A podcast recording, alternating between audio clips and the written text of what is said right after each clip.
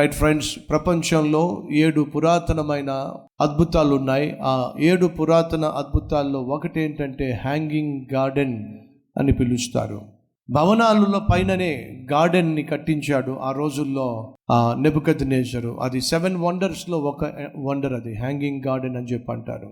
మహా గొప్ప పట్టణాన్ని. ప్రపంచంలోనే ఆనాడు బబులోను పట్టణము మహా గొప్ప పట్టణముగా పిలువబడింది. ఏడవ అద్భుతముగా పిలువబడింది. ఆ పట్టణాన్ని నిర్మించిన తరువాత నా జ్ఞానము నా బలము నా అధికారము దీన్ని నిర్మించింది. గర్విస్తూ ఉన్న సమయంలో రాజు నోట ఈ మాట ఉండగా ఆకాశము నుండి ఒక శబ్దము వచ్చెను. రాసగు నెబుకద్ ఇదే నీకు ప్రకటన నీ రాజ్యము నీ యొద్ద నుండి తొలగిపోయాను. తమ యొద్ద నుండి మనుషులు నిన్ను తరిమిదరు. నీవు అడవి జంతువుల మధ్య నివాసం నివాసము చేయుచు పశువుల వలె గడ్డి మేసెదవు. సర్వోన్నతులకు దేవుడు మానవుల రాజ్యము పైన అధికారి అయి ఉండి తానెవరికి దానిని అనుగ్రహింప నిశ్చయించునో వానికి అనుగ్రహించునని నీవు తెలుసుకొను వరకు ఏడు కాలములు నీకెలాగు జరుగునని చెప్పెను. ఆ గడియలోనే అలాగున నెప్పుకొద్ద నేజర్లకు జరిగెనో మానవులలో నుండి అతనిని తరిమిరే. అతడు పశువుల వలె గడ్డి మేసెను. ఆకాశమందు అతని ఆకాశపు మంచు అతని దేహము దేహమును తడుపగా అతని తల వెంట్రుకలు పక్షిరాజు రెక్కల ఈకల వంటివియు అతని గోళ్ళు పక్షుల గోళ్ళ వంటివియు. ఆయను ఏమైంది? మహారాజు! మూడు వందల అరవై ఐదు రోజులు దేవుడు తనకి అవకాశం ఇచ్చిన జీవితాన్ని మార్చుకోవాలా బ్రతుకుని దిద్దుకోవాలా? ఉన్నారా మన మధ్య రోజు మహా మహారాజుల్ని దేవుడు విడిచిపెట్టలా?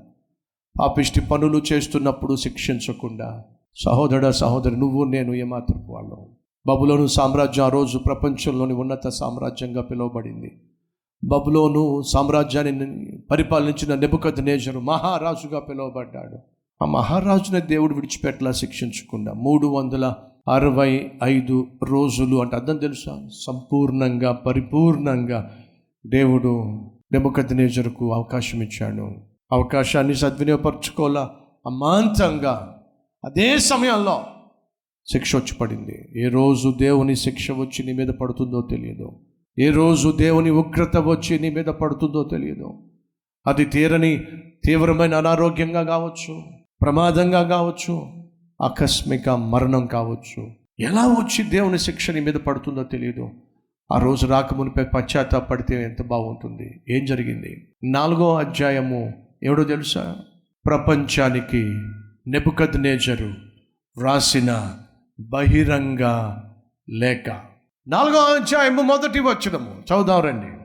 రాజగు నెబకద్నేజరు లోకమందంతట నివసించు సకల జనులకును దేశస్థులకును ఆయా భాషలు మాట్లాడు వారికి ఇలాగూ సెలవిచ్చుచున్నాడో. ఇప్పుడు మనం చదివిన నాలుగో అధ్యాయం ఏమైతే ఉందో అదంతా కూడా ప్రపంచానికి నెబుకద్నేజరు వ్రాసిన బహిరంగ లేఖ. మహోన్నతులకు దేవుడు నా ఎడల చేసిన అద్భుతములను సూచక క్రియలను మీకు తెలియచేయుటకు నాకు మనస్సు కలిగెను.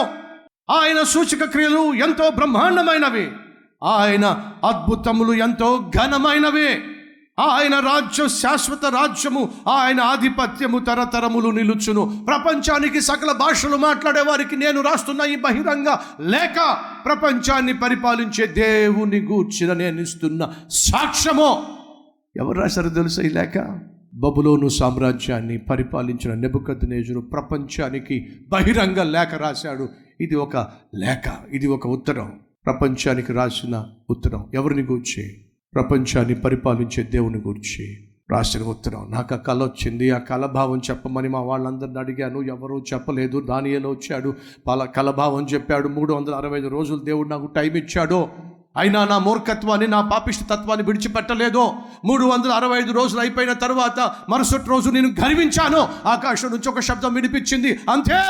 ఉన్న సమస్తాన్ని పోగొట్టుకున్నారు. రాజ్యాన్ని పోగొట్టుకున్న ప్రజలందరూ నన్ను తరిమి వేశారు అడవిలో గడ్డి మేసేటటువంటి స్థాయికి స్థితికి దిక్కుమాలిన పరిస్థితికి నేను చేరిపోయాను.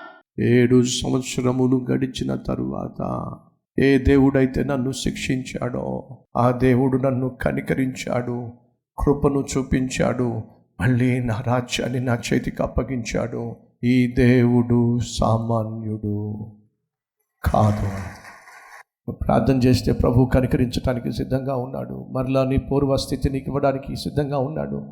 దేవుడు నాతో సూటిగా స్పష్టంగా మాట్లాడాడు. నా పాపాను ఒప్పుకుంటున్నాను విడిచిపెడుతున్నాను కనికరం కోరుతున్నాను. నాతో పాటు కలిసి బ్రదర్ మీరు కూడా ప్రార్థన చేయండి అన్నవారు ఉంటే మీ హస్తాన్ని ప్రభు చూపిస్తారా?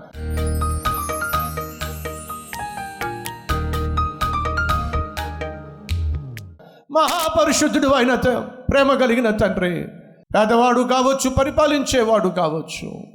నీ దృష్టిలో అందరూ సమానమే. నువ్వు ఇచ్చినటువంటి అవకాశాలను ఇచ్చినటువంటి అధికారాన్ని ఇచ్చినటువంటి అందాన్ని ఆకారాన్ని ఆస్తిని నాయన తుచ్చమైన నీచమైన పాపిష్టి పనులకు ఉపయోగించినట్లయితే చూస్తూ చూస్తూ మౌనంగా ఉండే దేవుడు కాదు. ఆనాడు మహాచక్రవర్తిగా పిలువబడిన మహారాజుగా ఉన్న నెబుకద్నేజర్నే విడిచిపెట్టకుండా శిక్షించావు నాయన నువ్వు శిక్షించటం ప్రారంభిస్తే ఎవరు తట్టుకోగలరు ఎవరు భరించగలరు ఎవరు నీ ఎదుట నిలవగలరు నాయనా? ఈరోజు ఎందరైతే ఈ వాక్యం విని పశ్చాత్తాప పడుతున్నారో ప్రభు నన్ను శిక్షించొద్దు నన్ను క్షమించు. ఈరోజే నేను చేస్తున్న పాపిష్టి పనులన్నింటినీ విడిచిపెట్టేస్తాను ఒప్పుకుంటున్నాను. ప్రార్థన చేసే ప్రతి ఒక్కరిని ప్రభు ఈ సమయంలో దర్శించమని క్షమించమని. నాయనా నూతన వ్యక్తిగా మలచమని మార్చమని. ఇక నుంచి నాయన నీకు సాక్షిగా జీవించే కృపనివ్వమని. ఈరోజు ఎందరైతే పశ్చాత్తాపడ్డారో వారందరినీ క్షమించమని కనికరించమని. ఆశీర్వదించమని ఏసయ్య పేరట వేడుకుంటున్నాం. తండ్రి ఆమెన్.